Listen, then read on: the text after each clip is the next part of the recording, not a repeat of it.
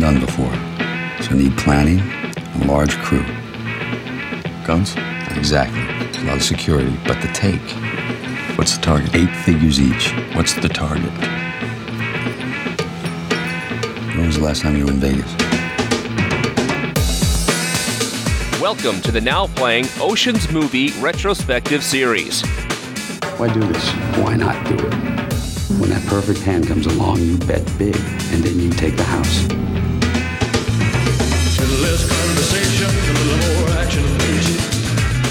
That's why we have to be very careful, very precise. Mm. You gotta be nuts too. And you're gonna need a crew as nuts as you are. Who do you got in mind? Hosted by Arnie, I owe you from the thing with the guy in the place, and I'll never forget it. Jacob, Who else is on the list? Here's the list. You think we need one more? You think we need one more? All right, we'll get one more. and Stuart. It'll be nice working with proper villains again. But what am I saying? You guys are pros. The best. I'm sure you can make it out of the casino. These podcasts contain detailed plot spoilers and harsh language. You're either in or you're out. Right now. Listener discretion is advised.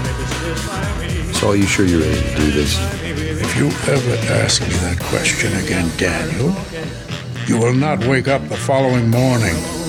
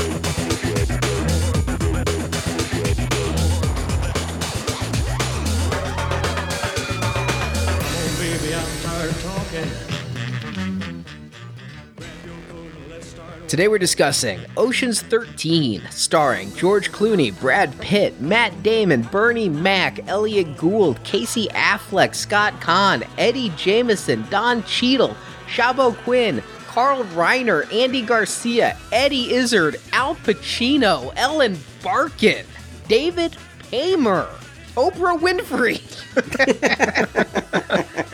and it goes on and on.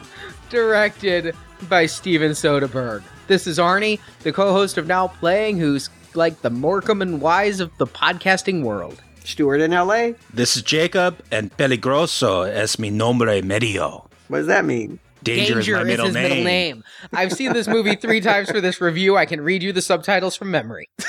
oh, okay, it was in the movie. I I knew you were going with the Mexico plot, but uh, okay, great. So let's start a revolution, guys. Ocean's 13. You guys excited? I know I wouldn't have been if I had just seen Ocean's 12. My only comparative to the Ocean's trilogy is the Hangover trilogy. Number one, so good. Number two, ugh. Number three, no desire to see it. Still haven't seen The Hangover 3. There's no hangover in it. Spoiler. They go a totally different direction. I feel like we're going to stick with the main gist here with 13. We're going to stick with the heist, hopefully. Okay. Yeah, this one, I again waited for video, and my thoughts then are kind of the same as my thoughts now. I was surprised I didn't see it. I mean, it's weird. We go so many years on now playing, almost 500 reviews. We finally get to Al Pacino with Insomnia, and now here he's back. Yeah, this one I never saw. I had no desire to. I knew, oh, Pacino's coming into it. I remember the commercials, the trailers. But then as I watched this, I realized I had at least seen parts of it. I had watched some of it on television at some point. There's a guy with a face all eaten up by bed bugs, and I remember seeing that. So, yes, another one that didn't stick in my memory, just like 12. I never saw the movie, but I definitely remember the hype. I was actually at the Cannes Film Festival in 2007 when all of these guys were walking the red carpet. I was working that and it was a horrible job that I will not go into, but it was kind of funny because, you know, everyone was so excited. There's George, there's Brad, there's Matt and all that. And I'm just like, I hate my life. I want to go home. so I never saw the movie. I didn't have the opportunity and I don't think I would have taken it even if it had been presented, but, um, it definitely seemed like people were enthusiastic to see a conclusion. I think what makes me feel better about this is that there's not going to be an Ocean's 14, 15, 16 endlessly. Soderbergh is going to finish what he started with the first one and maybe correct what he got wrong with the last one. That was kind of my feeling going into this, but by this point, it felt like the careers had turned for these people. I mentioned when Ocean's 11 came out, I was really loving Brad Pitt because of Fight Club and everything, and George Clooney was still pretty new, pretty riding high. It felt like right around the time of Ocean's 12 is when everybody turned artistic and Brad Pitt started adopting children from every country on the planet. we'll get a joke about that in here. the cast itself just interested me less. And the fact that there's always this problem with romantic subplots where it's like the Karate Kid Part 1. If you remember that, Jacob, everything was about getting Ali in the first movie. Um, yes. all about the girlfriend. The second one, gone. She was a horrible woman. That whole first movie. needless. And so when I knew Julia Roberts and Catherine Zeta Jones weren't back, admittedly, some of the weaker parts of the last two, but it made me think that they were just going to kind of get together because they liked hanging out together, and that didn't make such a great movie for part two to me that is a correction here. They they realized that was the weakest part. Yeah, you hated Catherine Zeta Jones, you hated Julia Roberts, but you missed them for the new movie. I'm confused. I'm big on continuity. You should yes. know that by yes. now. I, I agree. You even want the bad things to return. Yes, but people know that I generally don't like sequels to comedies. I've talked about this on Red too. My fear is that they're going to try to laugh again, and it's just not going to be funny this time. But keep in mind, Oceans is only half a comedy. I do think there's an action and a wit to it that it, the caper part of it is only part of the fun here. And what I'm hoping for is that they have a good con. We talked about problems with the screenplay last time. This time they've got some people that know the games. Uh, it's the screenwriters of Rounders, a movie I haven't seen, but I hear is pretty good. I like it.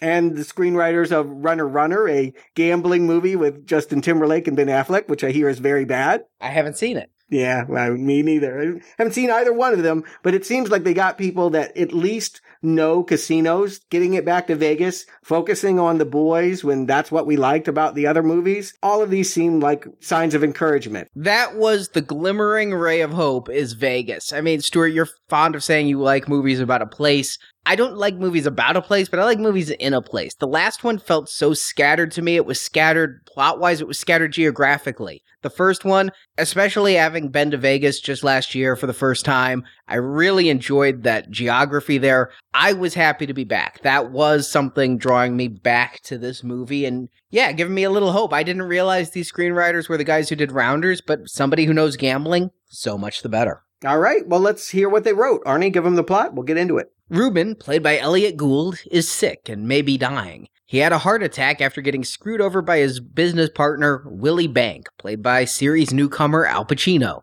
The two had gone in together to build a new Las Vegas casino called The Bank, but Bank forces Reuben to sign over his stake or be killed. But Reuben has good friends, 10 of them to be specific, and they won't sit back and just let this happen. So Daniel Ocean, played for the third time by George Clooney, gets the gang back together. And returning to help Reuben are Brad Pitt as Rusty Ryan, Matt Damon as Linus Caldwell, Bernie Mac as Frank Catton, Casey Affleck as Virgil Malloy, Scott Caan as Turk Malloy, Eddie Jemison as Livingston Dell, Don Cheadle as Basher Tarr, Shaobo Qin as the Amazing Yen, and Carl Reiner as Saul Bloom, who's apparently not too old for this shit anymore. Their plan is twofold. First, Every hotel bank has opened has won the prestigious Five Diamond Award, so Saul poses as the reviewer for the committee, while the rest of the crew bribes the hotel staff to ensure the real reviewer, played by David Paymer, has a miserable stay including bedbugs and horrid smells. But even more,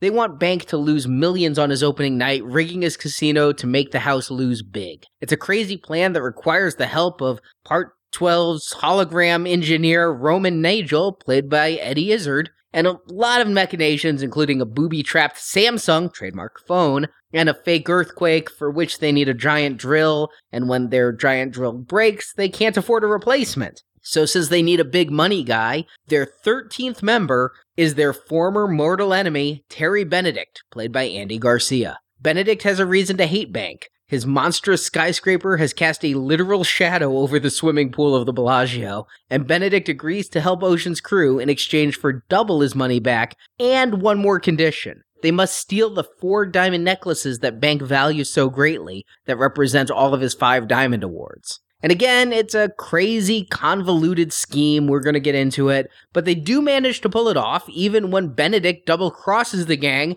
by bringing in Francois Toulour, the international thief known as the Night Fox that we all tried to forget from the last movie. He was to try to beat the gang to the diamond necklaces, but of course, Ocean's crew pulls it out in the most audacious way possible, stealing not only the diamond necklaces, but their giant display via helicopter. The plot leaves Bank down a fortune, and with their winnings, the crew buy Reuben a new piece of Vegas land. And to punish Benedict for his duplicity, Ocean donates the casino owner's cut to a children's charity. And the original 11 watch the Las Vegas fireworks as they're gathered one final time before they scatter and credits roll. Okay, I kicked off the review last week by saying how much I didn't like the look of the movie. Ocean's 12, I thought it looked like cruddy video. Already I'm feeling better. When Ocean 13 starts, I'm seeing beautiful contrasting colors here. I'm seeing incredible shots where characters look yellow and with a blue background in a red room and really some beautiful colors here. I gotta say, whatever they've done,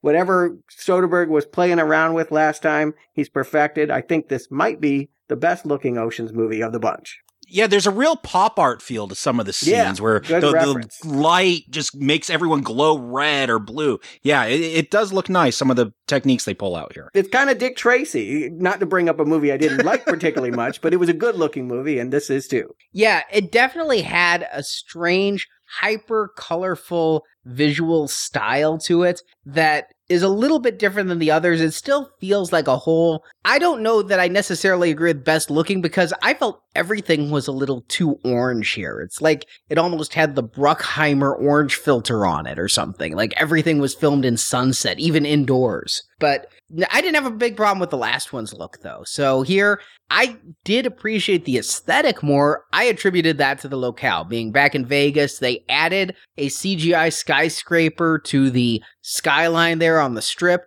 It looks like a DNA strand in my mind, but it uh, is no more gregarious than anything else in Vegas. I went with it. Yeah, there's a giant pyramid, there's a sphinx, a giant DNA strand would fit right in place in Vegas. It's where the Wynn would be, right? And and that's what they're going to parody here. That what Al Pacino is parodying is basically Steve Wynn, the guy that came in and demoed old, beloved by some uh, original casinos to make way for flashy new Vegas joints. You guys been to the Wynn? Yeah, I would. They have a great buffet, lots of uh, crab legs. Like I said, I went to Vegas. That one didn't make an impression on me. I was I, I went into a lot of casinos and drank a lot of liquor free.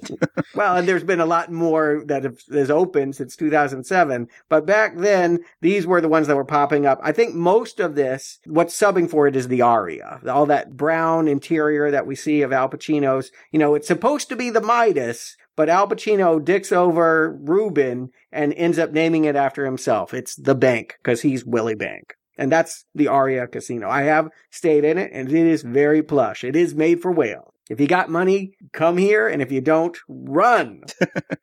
Now, I kind of like this plot that springs up. I like the plot of the last one, and I like this idea. The concept that rather than doing all of these heists to prove love to a woman that hasn't worked out for us in the past, they're going to make it about brotherly love. They're going to make it about Reuben, who is some kind of mentor to both George Clooney and Brad Pitt. We kind of saw that in the last movie because he fronted the money that Brad Pitt used to open up a failing West Hollywood hotel. And here, Brad Pitt's going to repay the favor. The- opening of this movie is him just leaving a heist before he's cracked the vault to go to Saul's bedside. Yeah, you know, I like how they streamline things here. I, again, a good hook for the plot this time it's it's personal. You know, where Yeah. this this is a revenge scheme, which is great. It's a heist and a revenge film. But yeah, we don't see all eleven this time. After twelve, I'm not feeling so hot on the group, so I'm glad everyone kind of just shows up at Reubens. I do love how they write out Tess and Isabel. Like, where's Tess and Isabel? Not their fight. We're moving on. Now, with Tess and Isabel, I got that. Oh, shit. For some reason, I forgot Catherine Zeta Jones' character's name. And when they kept saying Tess and Isabel, I thought that Danny and Tess had a baby. no, they're together. Yeah, you you said that last week, and I was a little confused about it. But I'm like, uh, yeah, I, I, uh, yeah, they're together. That was supposed to be a thing we cared about. That they're still yeah, together they, here. they've lasted the three years or however long it's been. I really thought that they were talking about their breakup because he keeps talking about how she asked for a surprise. She dropped the remote. He put the towel back on. I thought that they were broken up. No, I think we're seeing two men dealing with maturity and learning not to be bachelors anymore. I mean, George Clooney is famously, up until recently, a very prominent bachelor. Brad Pitt had just landed Angelina Jolie at this time. And so I think it is, yeah, it feels kind of confessional. It feels like the movie stars themselves are explaining what it feels like to grow up here. And so, yeah, the women aren't there, but it, they're definitely being discussed. I do like this whole concept, though, that they're bringing it back and making it personal. The first film, I just was enjoying the vibe of these guys robbing casinos. Casinos, who gives a damn about them? The last film, the whole reason why they were doing it seemed sort of muddled and it put them in a weak position. I don't know that I articulated it well last week, but having the crew be on the run takes away from the fun vibe. I mean, we want to like these guys and feel like they're in control of everything that's going down. And Ocean's 12 kind of robbed them of that. Here, we start with one of them in a moment of absolute weakness. Reuben, he not only makes a deal with the devil, I mean, Pacino was the devil, and then he has a heart attack, so he's physically ill. He's lost his money. The group are getting together, like you said, Jacob. This time it's personal, but I care more now because they're motivated again. They're not just trying to save their own lives or something like that. This time they're in charge again. They're bringing their skills to bear. It just has that level of comfort that I think the last one missed. And I'm getting this from the very opening scenes when they're immediately just starting to place everyone in their position, just like they did in the first one, get people various scam jobs and things like that. And I like that we have a good villain again. I Night Fox left me cold. Al Pacino. We get this flashback where he, we see him screwing over Reuben, and that's everything I need to know. I know I don't like this guy. I want to see this casino ripped off. I want this group to win. I mean, Al Pacino doing Al Pacino. I kind of slammed him for doing that insomnia, but doing that here, it works. I want an over the top villain, and he's working here for me. I don't think he's as over top as he could go here. I think he's the perfect Al Pacino for this movie. I don't think that he hoo-haws his way through a ham fest, but he definitely is formidable. And you definitely believe that he's got the ego to screw Reuben out of it and that he deserves what's coming to him. Yeah, we have stakes in this. We want to see this guy get it. Yeah. I am a little worried for Pacino though. Please tell me that's a spray tan and that he's not actually baking his skin because he, everything in this movie is orange, but he's like a weird color. He's almost Oompa Loompa. I gotta think it's a spray tan. Garcia looks like he they go to the same tanning salon. he looks orange too.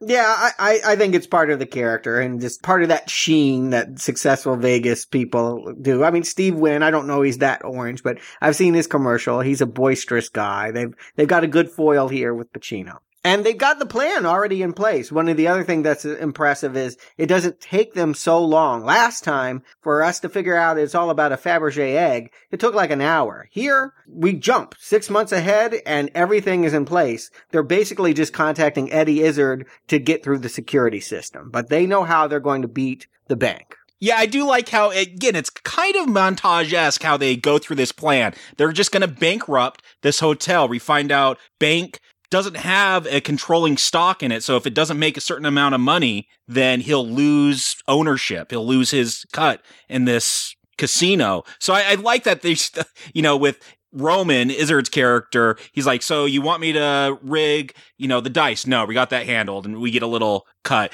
You want me to rig the slot machines? No, we got that handled. Give a little flashback to what they're doing there. You know, they really building up. Why are they bringing in the hologram guy? That's all I know him as at this point. Why are they bringing him? What is the big formidable thing in this film? What is the vault? What is the house that doesn't have a window at eye level that they can get into? What is the thing they can't get into? I like how they build that. They have me, I don't know if on the edge of my seat's the right term, but I am anticipating what is the big thing they're going to have to do because they've already taken care of everything else with characters we like and characters we've never heard of. I've got to say, last time I feel like we didn't even talk about eight of the 11. And here I feel like more of them do play a role, but not all of them. I mean, Livingston, a character I don't think any of us have ever loved in all of this, but you always need a techie guy. I, I loved when he was looking bad as a comedian. yeah, okay. I always have an affinity for the hacker dork. Okay. I don't know what his role is here. I was hoping you guys could explain it when we get there. I'm not sure why. He's rigging the dealing machine er, so that it will give all the blackjack people 21s. I got that. It's it's when he gets arrested. That's where I start getting confused. Yeah, I thought that they needed the slot machines rigged, but they don't go to him. They get some kid that they pay a hundred thousand dollars. He's in debt for 30. Who is this guy? Is he the 13th one? Like, I don't get who Eugene is and I don't know why they're not using their hacker they already have in their pocket. And there's a pit boss who's stealing gold yeah. silverware. Yeah. Neil. And so they're getting him in on it. I mean, what's funny is on the commentary that was done before the movie came out and never is informative, but Soderbergh said he wanted to call this Ocean's 20 and the studio just wouldn't have it. But it kind of is. Yeah, yeah. I, I, do feel like they should have gone like Ocean's One Million because that's how all of these have really played out. There are so many players. Ocean Twenty One, yeah, that's what you win in blackjack. That, yeah. That's probably accurate. We got Debbie the concierge.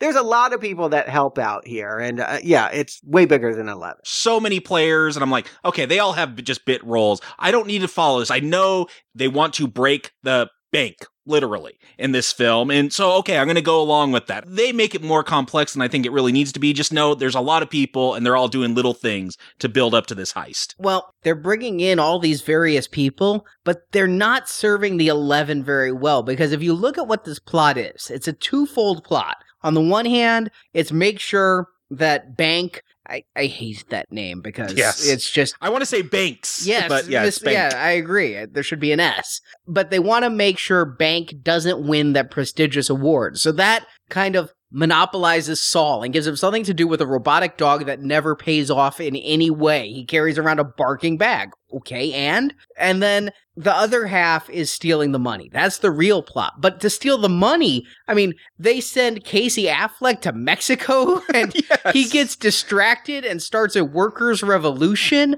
It really makes me feel like the first movie I mean, they knew they were remaking Ocean's 11, but they had this plot where all 11 felt necessary. Here it feels like the reverse. They're like, all right, we're going to do this. How can we use all of them? Well, let's just, oh crap, let's send Casey Affleck down to Mexico. What the hell not? I will say though, I like when this group is used. Again, going back to Ocean's Eleven with Frank. He he gets a couple good scenes. That's what I want. And so yeah, when we see Casey Affleck and later the his brother Turk goes down there. They're starting this revolution in Mexico. I like the little skits, I'll call them. I feel like that's what best serves this ensemble. So when they go back and they remember to do that with certain characters, I'm enjoying it more than what we saw last week. I want to just point out Steven Soderbergh is just about to make his big Che epic. And I think that we see that in that subplot, the whole idea of starting a revolution in Mexico. I thought it was a fun warm up. I thought it was something fun to do with characters that I've never cared about too much. I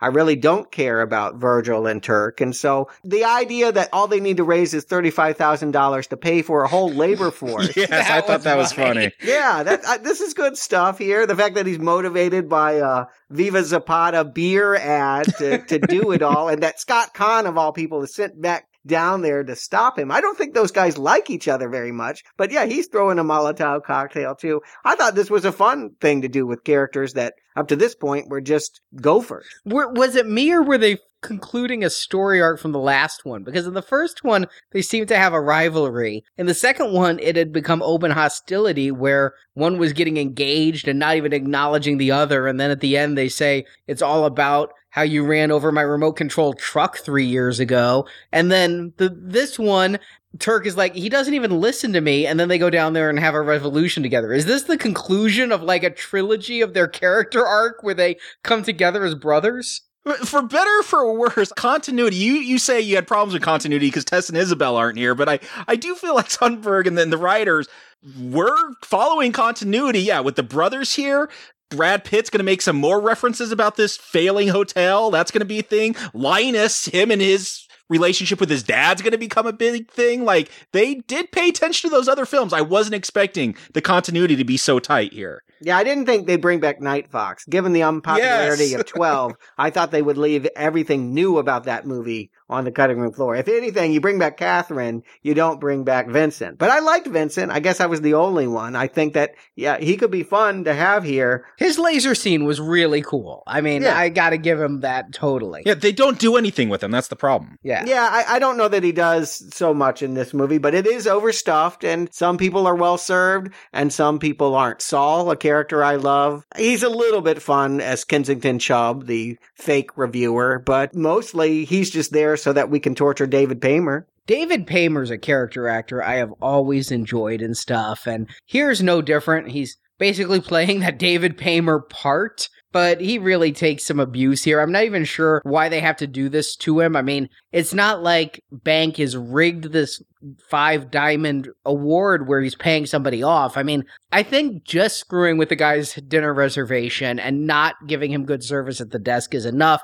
You don't have to give him bed bugs, a skin disease, and a stinky room. Look, four diamonds was too good. Three diamonds was too good. They wanted to make sure he got zero diamonds. Yes, you're right. Simply having an empty restaurant and saying we have no accommodations for you would be enough to not get that diamond medal or whatever it is that you, you get for being an awesome hotel, but it wouldn't be enough for us. The fun of it, the slapstick of this movie, the humor largely comes, I feel, from watching David Paymer get tortured. Yeah, it's painful. You got to see his face just covered in bedbug bites. It, that is cringe inducing. I love it when he pulls out the goggles and sees the bed bugs. Yes.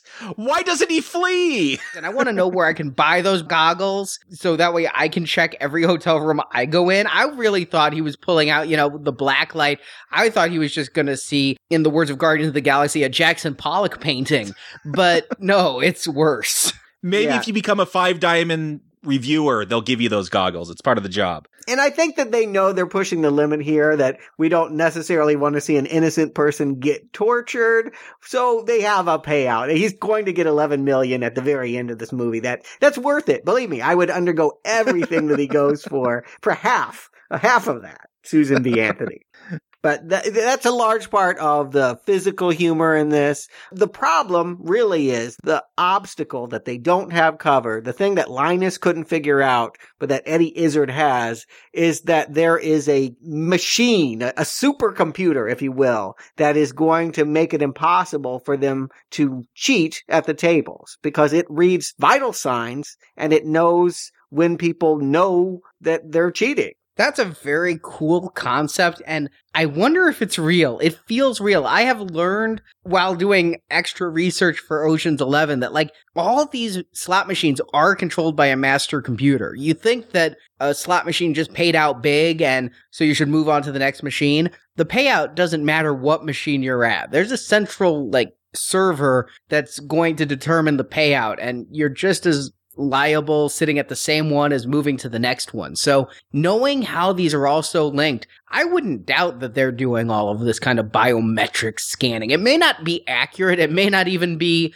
admissible. Hell, a polygraph isn't even legally admissible in many states. So I don't know that it's anything other than the casino's own peace of mind, but I love it as a concept. It's sci-fi that feels real. Yeah, it- we we know that Bank doesn't have a problem doing something that may not be admissible. I mean, he's hacked into the fingerprint database. He's hacked into the FBI database. He, he's doing these kind of things. If this wasn't an Ocean's film, I'd be rolling my eyes so hard. But again, I'm willing to give it. Yeah, give us the craziest obstacle you have to overcome, and I'll go with that. The only thing I will say is they already showed how someone cheated through a lie detector test by having some kind of painful thing in his shoe that regulates Which is what you're supposed to do. Yeah. his, his biorhythms or whatever. So they don't have to go to the solution that they do, but of course they have to give Basher something to do. They give Basher a lot to do in this movie, and one of them is to create a earthquake. They call it doing it an Irwin Allen because he made all of those disaster films in the 70s. They're going to actually hire a, a giant drill. I mean, we see the son of a bitch come in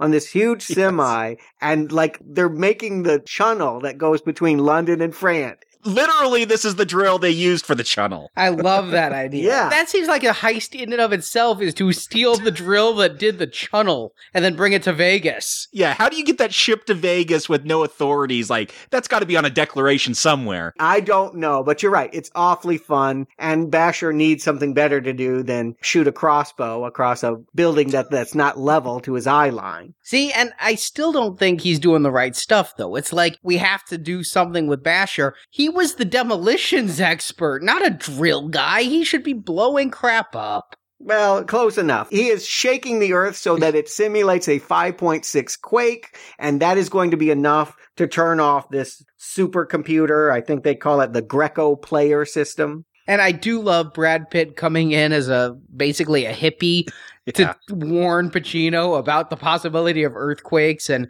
give him a machine to monitor, which is actually bugged. So they got a nanny cam in Banks' office. That was a really funny skit, like you said, Jacob, for lack of a better term there. He looks like a character we would have seen in any of the 90s disaster films, you know, like Pierce Brosnan in Dante's Peak or something like that. He just looks like one of those fake Hollywood scientists with the flowing long locks. Uh, also, with disguises, they put this horrible fake nose on Matt Damon this time around. I don't know why he felt he was so well known. He needed this nose to pretend to be the attache for the amazing Yen, who isn't doing acrobatics, but is instead pretending to be a wealthy whale of a gambler. I do like that they kind of reversed roles. Instead of, especially, you know, that 1960s Ocean's 11, that the thing would be to have the Asian servant uh, serving the white master. Here, they did reverse that. I like that Yen was the high roller real estate guy from China, and Matt Damon, he's playing the lowly servant here.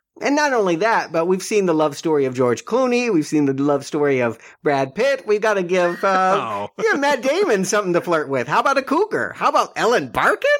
We don't bring back Julia Roberts and we don't bring back Catherine Zeta Jones, but we dig up Ellen Barkin? Here's the story behind that, and there is one. I'd love to know it. She was in Ocean's 12 What? Really? on the cutting room floor. Oh. And so Soderbergh felt like he had to do a make good.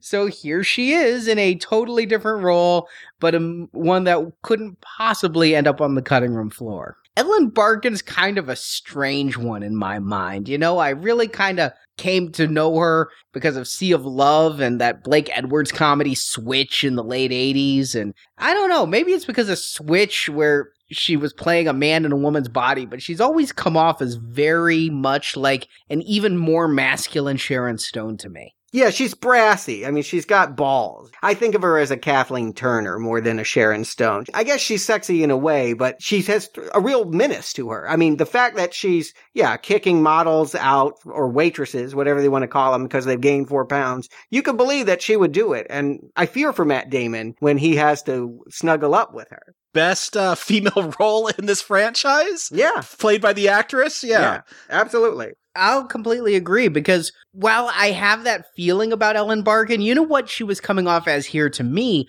is kind of like a 10 years older Cameron Diaz. Yeah, I got a Cameron Diaz vibe from her. It's partially the hair, but she actually came across as sexy in this, which is something I'd never really thought of for Barkin. And I mean, I, I used to make the joke, dog barking, you know? So finding her sexy and in this way really means they had some good stylists on the set. Yeah, I think Barkin has charisma, but I agree. It's it's a hard edged one. I mean, she was never uh, in the woozy romantic comedy. She was always in the weird screwball 80s movies. Yeah, it was never uh, Sandra Bullock or Julia Roberts' role that she played. But if she's got to be the assistant to Al Pacino, we need to believe that she can go toe to toe with him. Unfortunately, I don't think they have enough scenes together. I would have liked to see a little bit more of their chemistry. We have the camera in there, and so we do see them together a little bit, but that's usually only to further the plot. It isn't because they get to play off one another.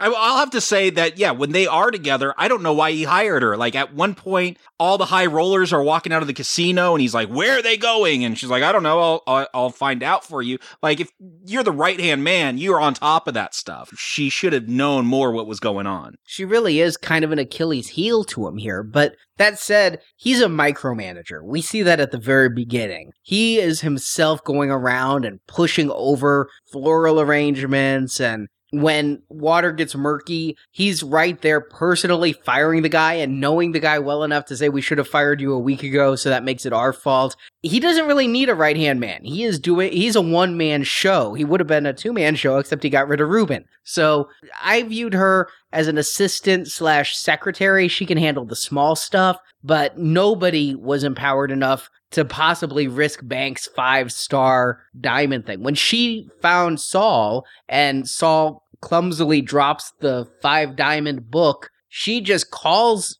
Bank in, but she does very little. Bank does the schmoozing. Yeah, she isn't one of the 13, right? I'm trying to figure out who the 13 are here, and maybe it's Debbie the concierge or. No, no, no. It's real simple. Eddie Izzard is now part of the tribe. He's 12. Okay, I thought he might be. And Benedict ah. is 13. And it's in that the old cliche of movies is your enemy is now your ally. You must be teaming up. And that's what they do here. Yeah, I remember that from the trailer. That that was spoiled. That Benedict was going to be on Danny Ocean's side in this film. Yeah, they have a really good moment at some point where Andy Garcia is like, "Do you think you'll fall for it?" And Clooney's like, "You did." Uh, yeah, it was in the trailer. it is something we want to see here. I think it's right. If you're bringing everyone back, or at least all the boys back, we need to see Andy Garcia too. And the fact that he hates Bank is perfect. Of course he would. Yeah, the enemy of my enemy. Yeah, I like that plot. And I do love that it's for something as trivial as his tower cast a shadow over my pool. That does seem like a Terry Benedict grudge. But if you think about it, he's really playing the Reuben role in this one because in the first movie, Reuben was the guy who bankrolled the job because Benedict was literally demolishing his casino. And here, now Benedict is bankrolling because somebody else built a casino bigger than his. I mean, the shoe is completely on the other foot. But I like that Benedict also still holds a grudge and is still going to play his own game. He's not only going to get back at his enemy, but he also needs to double his money, get paid first of anyone on the job, yeah. and he's still going to try to screw everybody over. That's right. He's going to hire the Night Fox. I guess Night Fox didn't rip him off or got caught doing so and is now in the employ of Terry Benedict. Listen, I like Night Fox in here as a punchline. That is a funny joke given that I had to sit through Ocean's 12. But the less I think about the Night Fox, the happier a person I am. yeah, he's not in here much. And yeah, he mostly comes in to rob them at gunpoint at the end, showing that he indeed maybe wasn't as good as Ocean's 12 would lead you to believe. But yeah, I do like what it means for Terry. If you were worried that he kind of looked weak compared to Night Fox last time, he's definitely in charge this time. Yeah, and it is funny that they're going to him because their drill breaks. They have to buy the drill that we used on the French side of the channel to finish the job. I giggled at that. And I think again that it would have been a little bit better if they needed Benedict from the beginning. I, am trying to get out of happenstance, which the last movie was so full of. I mean, given that Reuben was their bankroll guy and Reuben lost everything, where were they going to get the money to buy all of these fake slot machines and all this other stuff and the first drill to begin with? They had it, right? I mean, all of that was covered somehow. I don't know how, but yeah, it was still because they never paid Benedict back with his, their own money. I thought. I thought. I think they said that they pooled all the money they had left together Yeah. from that first job. But bringing Benedict in earlier wouldn't have been a bad thing in my mind. Especially since they spoiled it in the trailers. I if that was an unknown, that would have been a great reveal when they go to him for money. But because it was spoiled, yeah, bring him in early. I agree. Well, he has another function. He gives uh, poor Bernie Mac the only thing he's going to do in this movie. He starts a bidding war with Al Pacino over whether or who gets Bernie Mac's. Uh, what is this thing? It's Domino dominoes? game. I come on. Th- has this thing been approved by the Nevada Gaming Commission? You can't just start a new game in your casino. I don't care how short the skirts are. This does not smell right. More No. wow, I don't know what's coming out from under that skirt then. But more to the point, isn't this a little racist to have the black man sell a dominoes game? Yeah, I mean, I, it's Bernie Mac though. I, I, he sells it. I mean, I'm saying it works, but just the whole thought of somebody putting that in their casino, I think there'd be a riot. Yeah, he only does it, of course, because Terry Benedict says he wants it when Al Pacino probably would have passed. But they're at a expo for gaming and Pacino doesn't realize he's being scammed. He buys something he doesn't need and maybe he would have thrown it away after opening night, but he bought it so that Terry couldn't have it. And what is the purpose of that? Frank doesn't rip anyone off. Is he just like, is it rigged so people win? So more of Bank's money goes out to gamblers? I, I never even got what the point of that domino game being there was for. Like Livingston, we see Bernie on the floor, but he largely doesn't do anything. At least he doesn't get arrested. I mean, Livingston gets arrested in, in the final part of this movie. Bernie, it's good to see him. I know he wasn't medically doing very well, but he's not what he was in, to the first film, to say the least. They're kind of giving everything to Basher. I mean, I mentioned before, he gets to operate the drill. He's also the one that gets Reuben out of the coma, right? I mean, he's the one that encourages Linus to read him magazines and have everyone write letters of encouragement that bring him back into the fold. Is everyone writing letters? I thought Bash was just writing a lot of letters himself. Yeah, I took it as just Basher writing them. all. Oh, okay. Yeah, and in fact, at the very end, he thanks Bash for the letters. And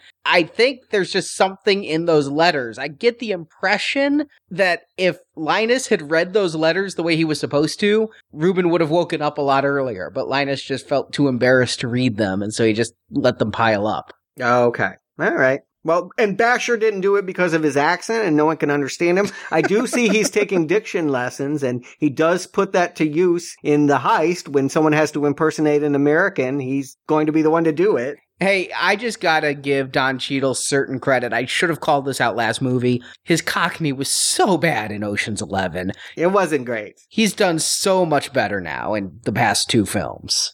He was barely in 12. I didn't have a chance to notice, but yeah, he's he's back in this one. But I do love when he's pretending to be the motorcycle jumper. And I don't know if you guys noticed, he even put in a fake tooth with an American flag in front. yes, I love that. The diamond was the stars and he had the stripes. Yeah, it was at first I'm like, what's on his teeth? Oh, a flag. He's walking away with the show, I tell you. You forget George Clooney's in this sometimes, but Clooney's playing the cool role. He's gloating. He's the one that has got 18 guys, right? They're whales is the code for these guys. They're the big fish that have a lot of money that he's going to have win at the right moment when that earthquake is triggered. They're going to win the money and walk out with the house. And that's going to be what really is Pacino's downfall. And Pacino thinks he's won them back. Uh, during the soft opening, 12 have already walked out. Pacino thinks he's won them back by offering Danny 20% of their losses. And again, that just reinforces as if we needed another reminder about how devious and rotten Al Pacino is. Yeah, I wondered why you'd have them leave just to come back and then leave again, but now it makes a whole lot of sense. They came to bet big and win big during those few minutes that everything went to hell. But the timing on this, out of all of the Ocean's plots, this make the house lose seems like the most far fetched and convoluted, even more than a holographic Fabergé egg that was never used. And Julia Roberts? That isn't Julia Roberts? And the fact that they are going to end up doing it in three minutes and 20 seconds, make the house lose 500 million. Yeah. Yeah.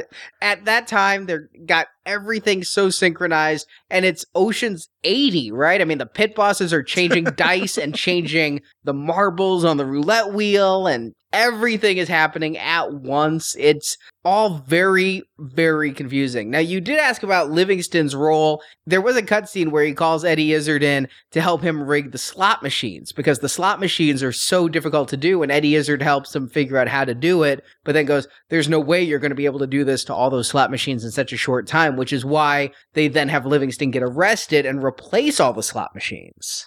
Oh, I, that's what confused me because we get scenes early on. There's an FBI agent. He gets notified that Ocean's crew is in Vegas. And so we're meant to think that they're going to arrest them all and that's going to be a foil. I know better than that. But yeah, we see Livingston get arrested. We see his fingerprints get ran. They they're going to hack into the FBI database and Photoshop. Like this is the craziest hacking scheme ever. The Mormon twins are going to Photoshop their pictures like in real time before Bank can see them. Like this stuff gets crazy. Photoshop is hard, yo. You can't do that. No, not in real time while you're hacking. I don't. Can you load Photoshop up to the FBI server to do that even? I'm not asking these questions, but I am having a problem with the fact that Scott Caan is doing the hacking at this point when they have a perfectly good hacker that hasn't done anything the whole movie but get arrested. Actually, it's Affleck, and because there's that joke, Scott Caan's like, I couldn't have done it better. And he's like, Yeah, that's why you didn't do it. Oh, okay. I get. I have trouble keeping those two track. It was done largely in voice, so there, there's some funny lines. Yeah, Affleck makes Caan into a midget in 34 states, and yeah, that was funny. Again, I, I like the little one-liners here. I'm having I'm having more fun than I did last week. I'm smiling more. Yeah, and that's everything. Again, it's testing my words last week. I said it, a dumb plot wouldn't matter if I'm laughing, and I am laughing, guys. We might grouse about the improbability of this heist, but I like it. I think it's fun to watch that they've got this supercomputer that's going to be down for three minutes, that's going to lock Al Pacino up, that they have to figure out something to do with Ellen Barkin while they're sweeping the floor, as if Ellen Barkin could stop them if she were doing her job. But I'm not sure I understand that. No, no, no, no, no. Ellen Barkin is the way to the diamonds. Ah. Benedict brought one other condition, and that is, in addition to all this other convoluted shit you got going on, we want to hurt Bank even more by stealing his diamonds. And the only way to get there is to get Ellen Barkin to let Linus into that office. Yeah, there's a whole lot of pointless scenes with Yen going through the elevator shaft to figure out how thick the floor is, see if they could blow it out. And yeah, ultimately it comes down to the cougar. The Gilroy. Yeah, what is the Gilroy? Did I miss a line? All of a sudden I see the Gilroy written on the screen and I'm not sure what's going on. They did mention the Gilroy was like a pheromone thing. They were because he was trying to say he didn't need the Gilroy. What makes her so man hungry is whatever this little dot of pheromone he puts on his neck is. And you want to talk about improbability? I think there you go. and uh, again, it's called Gilroy. I think. Well, there's. I had two theories on that. One, Tony Gilroy is a screenwriter for the Bourne series. He had also penned Michael Clayton, and I think maybe they were giving a nod to him. Maybe he was the one that came up with that idea. Who knows? And also, isn't Gilroy the town that's all garlic? Yes, there's a Gilroy Garlic Festival in Gilroy, California, so you're right. I've driven through. It stinks for miles before you get there. So I think that that might have been maybe the reason too. I, I couldn't tell you why it was the Gilroy, but they got codes for everything. And sometimes I get it. Sometimes I don't get the references, but I, I'm usually smiling. And even though this scene is way stupid, how can you not laugh when Matt Damon is trying to drink through a champagne glass and the nose gets in the way? Yeah, and I thought he'd actually go for it. I mean, we've never really seen Linus have a romantic subplot. I thought, like you had said, this would be Linus's movie and he'd end up with the girl at the end. Yeah, they could have done that. He starts to freak out a little bit when she pulls down his pants. He that's not what he's there to do. He has attached these little suction cups that somehow are going to allow the uh, helicopter to steal the entire display well, he attaches the explosives. The little hooks were put on earlier. Okay, that's what Yen did. Yes. He's putting explosives so they could blow the roof and pull that vault out. Yen is a now successful like Chinese movie star that doesn't do his own stunts. I thought that was kind of funny. Yeah, they CGI'd his last stunt and Yeah. he's afraid to do that elevator trick. The funniest part being that the actor has not worked in Chinese or American cinema.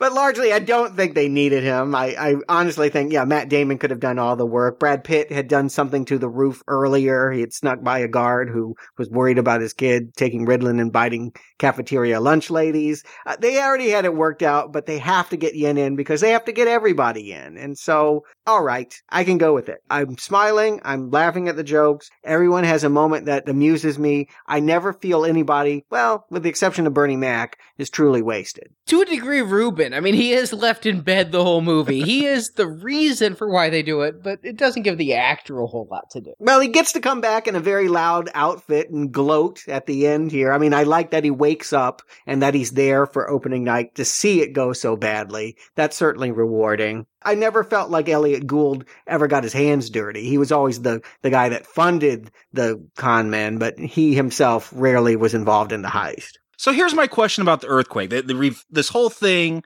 was to set an earthquake which was supposed to kill the server. That's not what happens though. Was the point of the earthquake to get Pacino to go check up on the Greco and in turn bring in this diamond gold phone that what has an electric pulse on it that's going to kill the servers in there? I think it's twofold. I think that the earthquake triggered certain things, and then getting him down there on the phone did a second. The phone it was the thing that was supposed to be from Samsung prototype that Ellen Barkin almost lost her job for not delivering, but got. And let's face it, in real life, Bank would have wanted an iPhone 6 Plus.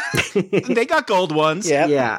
I got lost a little bit in this, but like I said, I'm not really asking logistic questions. I'm rolling with it. It's fun. It's fun to watch Pacino freak out locked in a computer room. It's fun to watch all our players winning up on the showroom floor. Yeah, I love how they put the dollar amounts above everyone as they're winning and That I liked, but the whole freaking out in the computer room, are we not just getting a callback? I mean, it's a good movie, so call back to it, but Ocean's 11, Benedict in his computer room watching the safe get Yeah. robbed. Yep, that's exactly what it is. Only this time Benedict is the one laughing. He's watching all of this on a monitor. Thinking he's going to get the last laugh because Night Fox is up on the roof with his gun, waiting to nab the jewels that are actually fakes off Linus. Yeah, Benedict said he didn't care what happened to the jewels. He just wanted them stolen. But yeah, I got the sense that Night Fox was hired by Benedict to actually steal them. Yeah, that was another cutscene that was there, is uh, Benedict and Night Fox meeting clandestine, and that's where Benedict actually gets his cheesy line, I was born ready. He was imitating the Night Fox, thinking it was cool. All these scenes deserve to be cut, by the way, but they do explain a few things. Yeah, I agree. There's nothing that I needed to know so badly that I would have wanted a scene that was killing the mood to be stuck in there. I think that the God knows there's enough going on and I'm just happy to take the ride. I am halfway with you. It sounds like you're enjoying this film more than I am because of the ride. There's a big part of my brain that's telling me this is all so convoluted and most of what the characters are doing is pointless and that whole Mexican Revolution thing was a needless plot addition and I'm struggling to rein it all in and keep track of it all. I'm enjoying the jokes when they come, but the method of the joke's delivery is not always pleasant. It's not as convoluted as last week. Oh no, mm-hmm. no, no, no! Don't don't take it as me saying as convoluted as last week, but just way Yeah, more it's- convoluted than part one. Still, Oh, of course. I, I think that was perfect simplicity. Here, though, I like that this isn't really a heist. It's just there to bankrupt this casino. And, and so it, it's the same as these other Oceans film, but there's a little twist to make it seem a little bit fresher, get my attention a bit more. I, I'm enjoying this a heck of a lot more than last week, at least. Yeah, I think that's going to measure up in my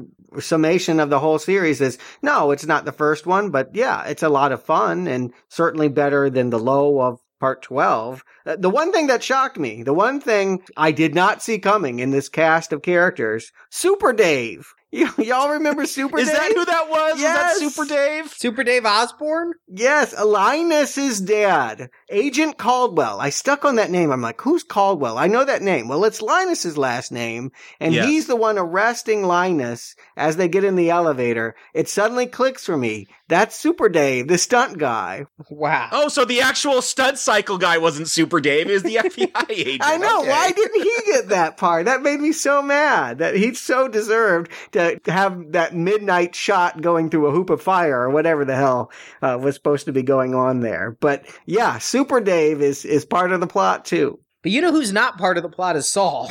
he was really relegated to that one little bit with David Paymer and gone. Yeah, like I said, he is uh, second fiddle to David Paymer. David Paymer is the one covered in boils coming up to Pacino on opening night saying, you know, I'm a nobody and you've treated me badly. I do like the scene where the Mormon twins kick him out, though. But yeah, they do pull it off all in that three minutes. 500 million lost and I do like the final showdown between Ocean and Bank. I mean, these are talky movies and Bank's like, "You haven't even touched me" until Ocean points out the entire extent of the damage that was done. I don't know how this really helped Benedict. That building's not coming down. There's still going to be a shadow over that pool. Now, I don't know. If the casino closes, it'll be demoed by Tuesday. But I don't think the casino was going to close so much as the board was just going to kick Bank out of his own hotel. But you know what I do like? They bring it back to the first movie. And I'm not talking about the 2001 movie. They do that a lot. But they bring it back to Sinatra. You shook Sinatra's hand. You know, they talk about the casinos of old Vegas that have been demoed and are gone and replaced by new Vegas ones. I like that they went with those sentiments. I like that we're seeing middle-aged men talking about the passage of time, looking at how it's impacted Vegas. Yeah, I thought we would have got a 1960 Ocean's 11 reference in the 2001 Ocean's 11, but no, we do get a lot of Sinatra here. That that's a reoccurring theme is being tied to old Vegas. And mm-hmm. I did put that together that Sinatra was in the first one, but it also just feels like it wouldn't have had to be in the first one, right? Like shaking Sinatra's hand just seems to bring with it a kind of callback to a day in Vegas where there was a code of honor that may not exist anymore in the day of Vegas shopping malls and I think they were afraid. I think Clooney thought that he would get skewered if he tried to say, Hey, I'm the new Frank Sinatra. I think that's why they didn't reference it so heavily in the first movie. But here, if this is the last of the ones, you got to give a salute to where it all came from. And whether you like that 1960 movie or not, it is the origin of all of these other films that followed. So I like the salute. and Clooney had his statue by now, so he could care a little less. True. But with callbacks, there's one that just didn't work for me. I know, Jacob, you didn't like the Bellagio fountain scene. I loved the Bellagio fountain scene. When they try to recreate it with fireworks, that was a soundstage, right? They, Oh, they're not in Vegas for that shot. That that looks awful. and they're talking through the whole thing. What I loved about the fountain scene is they're all there reflecting, you know, thinking about what they've pulled off and what they now have. Here, they're verbalizing what they were able to convey with just facial expression last time. You got Reuben there. Thanks for the letters. You couldn't just have them look at each other and share a meaningful glance, you know? It felt a little much. And it may sound like I'm nitpicking, but if you've watched the two scenes back to back, I'm not. It's not as good, but I still kind of liked it. And again, I think that's my review of the whole damn thing. Well, we'll get to that in just a second, but a last few jokes have to come. I mean, Benedict tried to double cross them, so Ocean gets Benedict back with Oprah. you know what? I like this because I didn't want Benedict to win, even though he helped him out. And I'm just glad that earlier there's this Oprah scene where Brad Pitt goes into Clooney's room and Clooney's there watching Oprah and crying. and I'm like, this is not a funny joke. This joke I'm not laughing at. But they bring it back. That yeah, now Benedict's got to go on Oprah to talk about how he loves giving all this charity money to this children's foundation. I agree. We could not have Andy Garcia in any way win. He cannot be part of the 13. I know that he's supposed to count, but he is still the enemy and he deserves to be punished. And I can't think of a worse punishment than going on Oprah and saying how you gave away money that you so tried to steal. It was a nice scene. Can't believe they got Oprah. Really? Yeah, I mean, she seems like a hard one to get. Eh, not for George Clooney.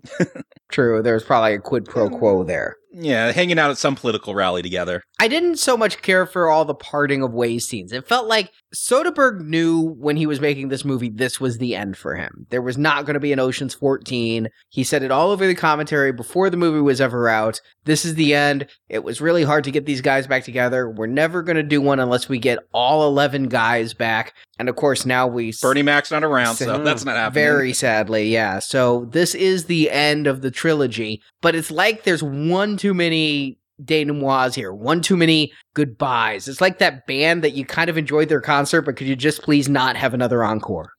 Yeah, the, I mean, Linus getting accepted. I don't care about Linus and his dad's relationship. I'm shocked that that has been a storyline in this entire trilogy. Like, I care about the core characters, uh, not so much all their backstories. Did Livingston get out of jail? That was the one like dangling Fred. like I'm not sure that that guy got out, but He was at the fireworks display. okay, well somehow. Yeah, he was led off by Linus's dad, so I don't think they actually arrested him. Ah, right. Okay, everybody's in on it. Who cares? It's just a movie, and yeah, I don't need to obsess over the logistics of it. The point is, uh, we've all had fun, or at least I think we have, and we got to say goodbye.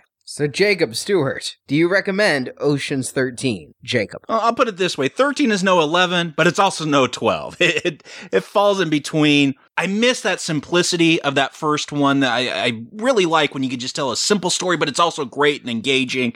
Here, it gets a little bit muddled. It's nowhere nearly as bad as that storyline in 12. You know, here things actually pay off what we see. They're not trying to fool us as much. And I like this plot. I like the revenge story. I like the heist that it's not really a heist. It's just to break this casino. And I like a lot of the skits or the jokes here. I'm smiling more. I'm having a good time.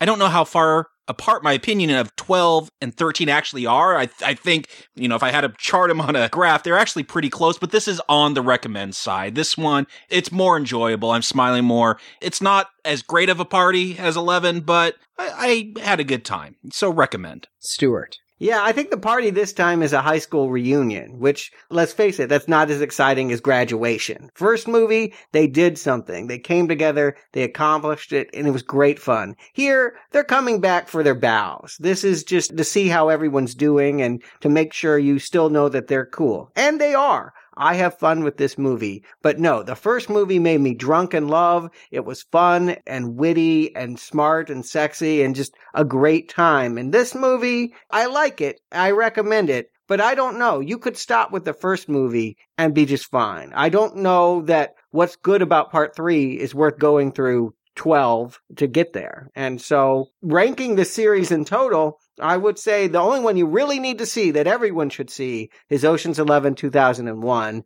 And yeah, this one's a recommend, but not a strong one. Yeah, it's a shame that they do tie in continuity from 12 here, so you might be a little lost if you wanted to skip that one. You have to, right? Yeah, I mean, I just watched 12 a week ago and still forgot Isabel wasn't Danny's daughter. I was like, that was really quick of them to have a baby. She wasn't really pregnant, remember? And we all saw the same movie here. If I didn't like Ocean's 11 as much as I did, I probably wouldn't enjoy Ocean's 13, is the catch. If Ocean's 11 was the title of Ocean's 13, if the first movie with Clooney and the gang was the one we're reviewing tonight, I don't see there have ever been a sequel. I think that this one, I'm enjoying the jokes because I've now spent six hours with these guys. I feel like I know the Mormon twins. I feel like I have seen Linus kind of grow up in his criminal career. But you said high school reunion. That's it in a nutshell. We had great times in the past. Good to see you. We have nothing today.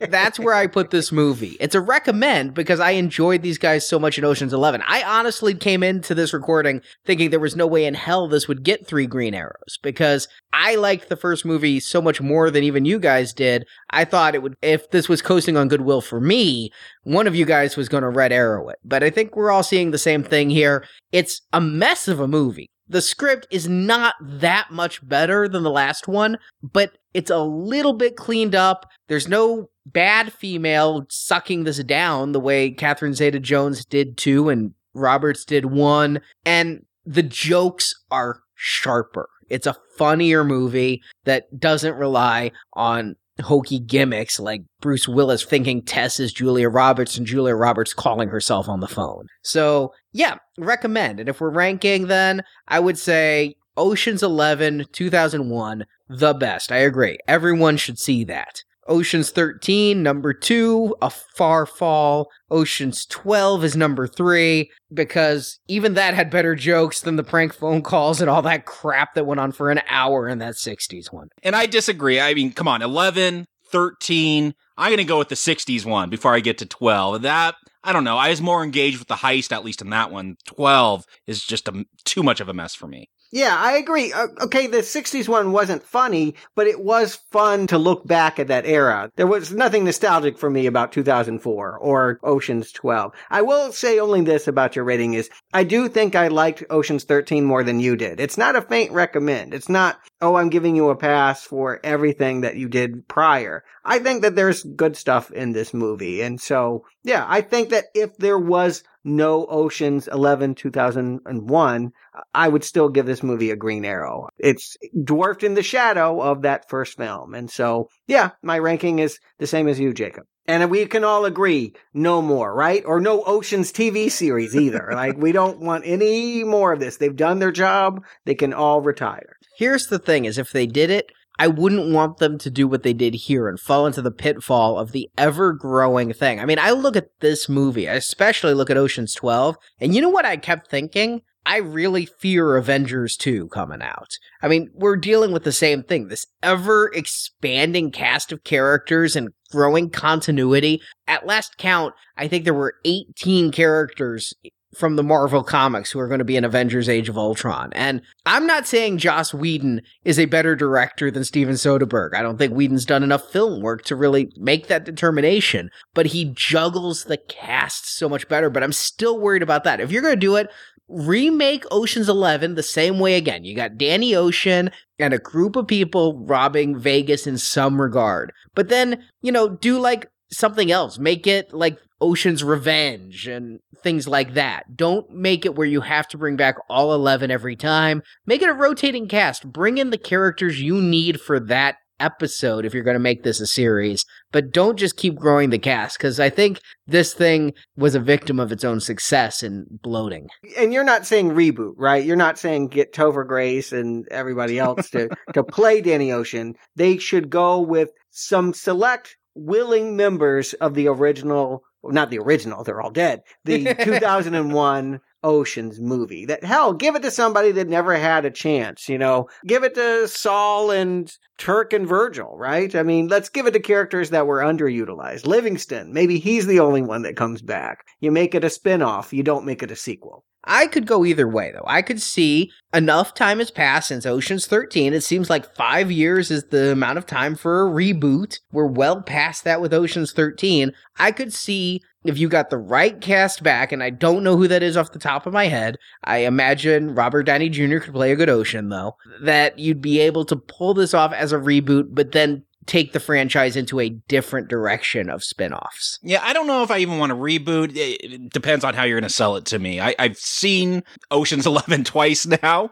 And yeah, what more can you do? Take it out of Vegas. I, I don't know if I want to keep seeing this group or another Oceans group robbing Vegas over and over and over. I, give me something new. You know what though? I just thought about it. How about having them all go to Dubai? I mean, that would be cool. That's the new Vegas. Be a you don't want to see them back in Vegas. Take them over there. That, it didn't work for Sex in the City too, but it might work for Ocean's Crew. I like Did it. they go to Dubai in Sex in the City? yes, they did. wow, I, I missed that one, but I like it. I like that concept. I don't know where to tell them to go, but I can say this. We can tell our listeners where we're going to go for the first part of 2015. Now that we're here, we've got a, a whole bunch of franchises to jump into. Starting with what else? Stephen King next week. 80s Cronenberg, my favorite era of Cronenberg films. I, so King's gonna hate it. I, I take it because we got a real director. Actually, I think this is one of the ones he gave a pass to. I know it was the film that made me fall in love with Christopher Walken, along with Brainstorm,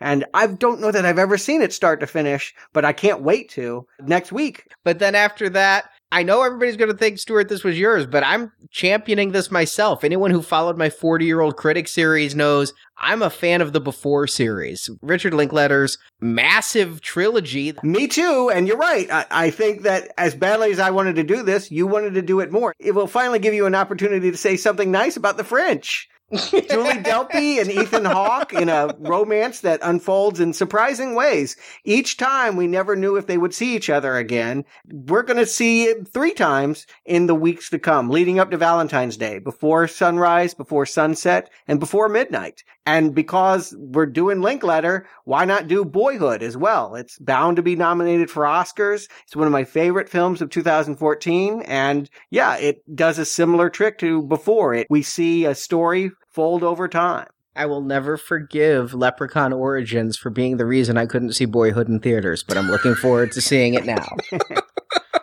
and then we're doing something that was really your idea, Arnie. Not my idea so much as the listener's idea, but all right, I was kind of the internal champion of it. I when I saw Fast 5, I knew that this was a retrospective we had to do. The same reason I championed Saw when a movie has a very convoluted chronology, that's the kind of meaty fare we like to chew into and really dissect. You like to chew into. yeah, I I don't know that I need to chew into it. I I have not. I will be the complete newbie on this. I don't even know that I've seen ads for some of these movies, but uh, I will learn the difference between Fast and the Furious and The Fast and the Furious. I know that there's two movies with very similar titles and something Too called Fast, Too Furious. Too Fast, yeah, Tokyo Drift. I want to see that one. I don't know why. I want to see the one with the tank. All I know is I was watching the Super Bowl and there was a Fast and Furious film with a tank in it. And I'm like, damn. I believe that was six. Okay, let's skip to six. That's one I'm excited to see. well, you gotta go through it, and I look forward to shepherding you through all those red arrows. I mean, even I'm gonna give a few. I gotta say, it went through some dark days, but it came out on top, and we'll see. I mean, Furious 7 is marred by the tragic death of Paul Walker, so it's a wild card of an end, right? We do not know. It could be very good. James Wan is directing it. It also could just be a schmaltzy mess hindered by the lack of a leading actor. So I'm holding on to the fact that James Wan is a big fan of 70s cinema and he said he wants to make the French connection for New Hollywood. I think I love the French Connection. If he can make a, a an action movie like that, I'm going to like it. If it's just a bunch of hoochie mamas and flipping car porn, then I'm going to like it. yeah, I'm not sure what I'll make of it, but I will watch all seven go all the way into April. I'm just looking forward to being able to talk about Ludacris's acting ability with you guys. I mean, there's a little bit of degree of fun of just that too. We're going to go from Richard Linklater's Oscar nominated film to discussing this acting range of rappers and Vin Diesel. I can't wait.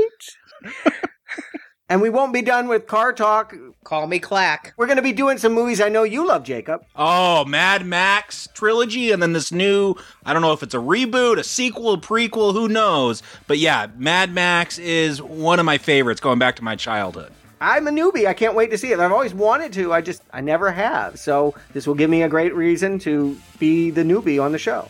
Hey, we don't need another hero. I'm a nice middle of the roader on this series, but I haven't watched the original since 1991, and I haven't seen the sequels in well over a decade either. Looking forward to the reboot, so I'm excited for that series, and of course, that is going to be interrupted a little bit by Avengers, Age of Ultron, May 5th. What's that? I, I haven't heard anything. What, I have never heard this. Yeah, what, what, what is this Avengers you speak of? You know, Marvel and I have a checkered past, but I think this one could be really good. I've been encouraged by some of the cast they've added. I, I like what Spader's doing in the robot outfit, if that's indeed a robot outfit. and uh, yeah, I'm ready for it. We've had a little bit of break, and we haven't done so much comic book, so yeah, I think I'll be ready for Age of Ultron, whatever the hell that is, when we get to it in the first part of May. So with that, it's time for a little less conversation, a little more action.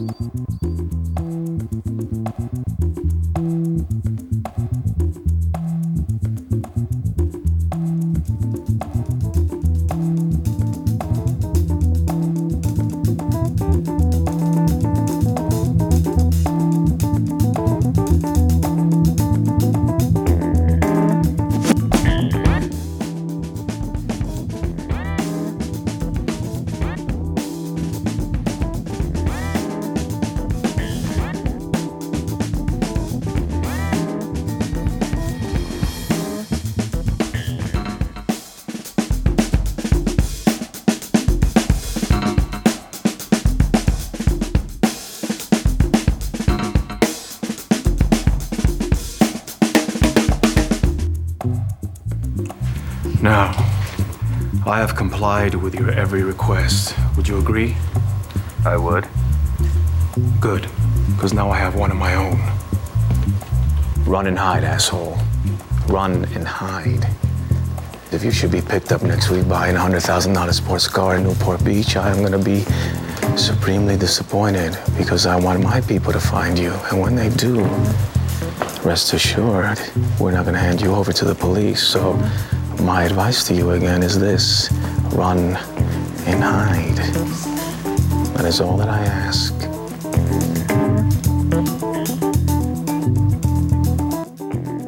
Thank you for listening to this episode of Now Playing, and we hope you've enjoyed the show. This is just the best part of my day.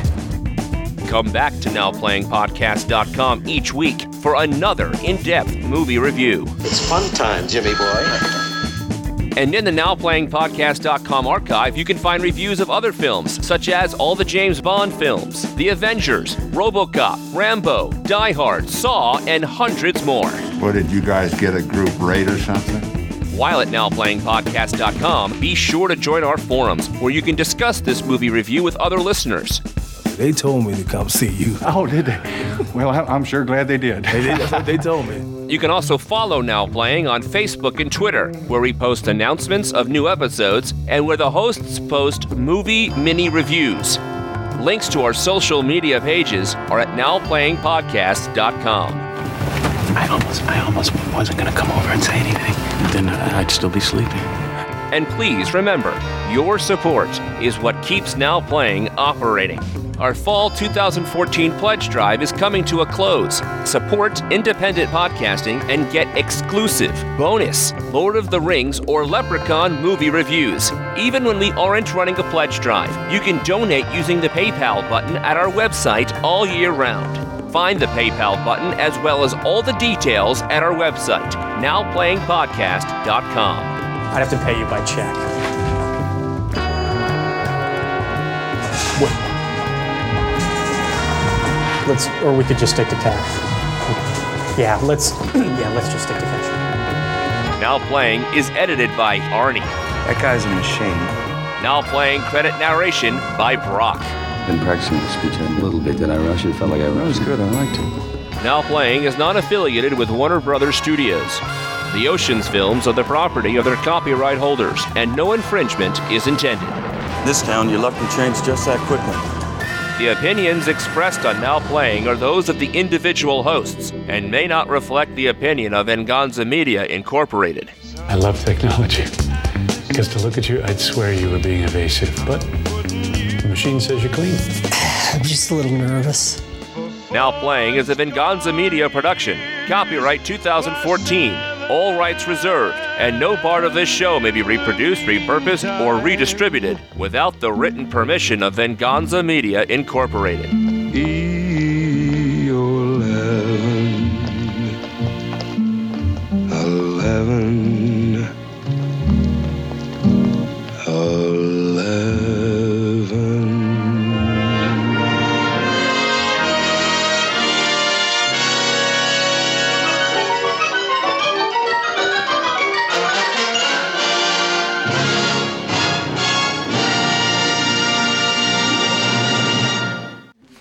Turn that off, will you? I'll turn it off when I'm ready to turn it off. It's off, it's off.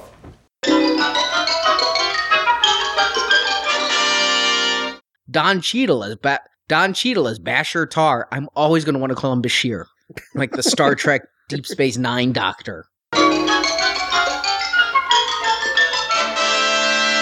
Kevin Bar Kevin Barkin.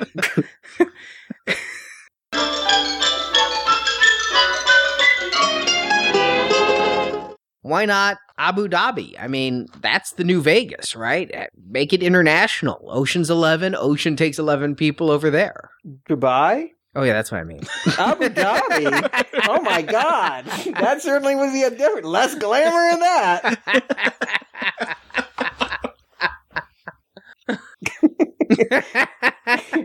I'm going to leave it there. I don't have nothing else to add to that. Maybe Abu Ghraib. Yeah. I think I got those two confused. I want to see. I want to see it in Reno. I want to see them. I, I want to see them try to get away with ten thousand dollars. Yeah, they That's rip, all off, you're gonna rip get. off a Chuck E. Cheese. Like, how low can they go? Like, let's go. Seriously, in Reno, you could just rob it from all the people on oxygen tanks and scooters. Jesus fucking Christ, that place sucks. Fuck Reno. So you keep telling me. I, I've never been. Don't go to Reno. Oh, you got to go once. Oh, we went for two days and left after. I don't know how. I don't. Yeah, I don't know how you spent two days there, but We didn't.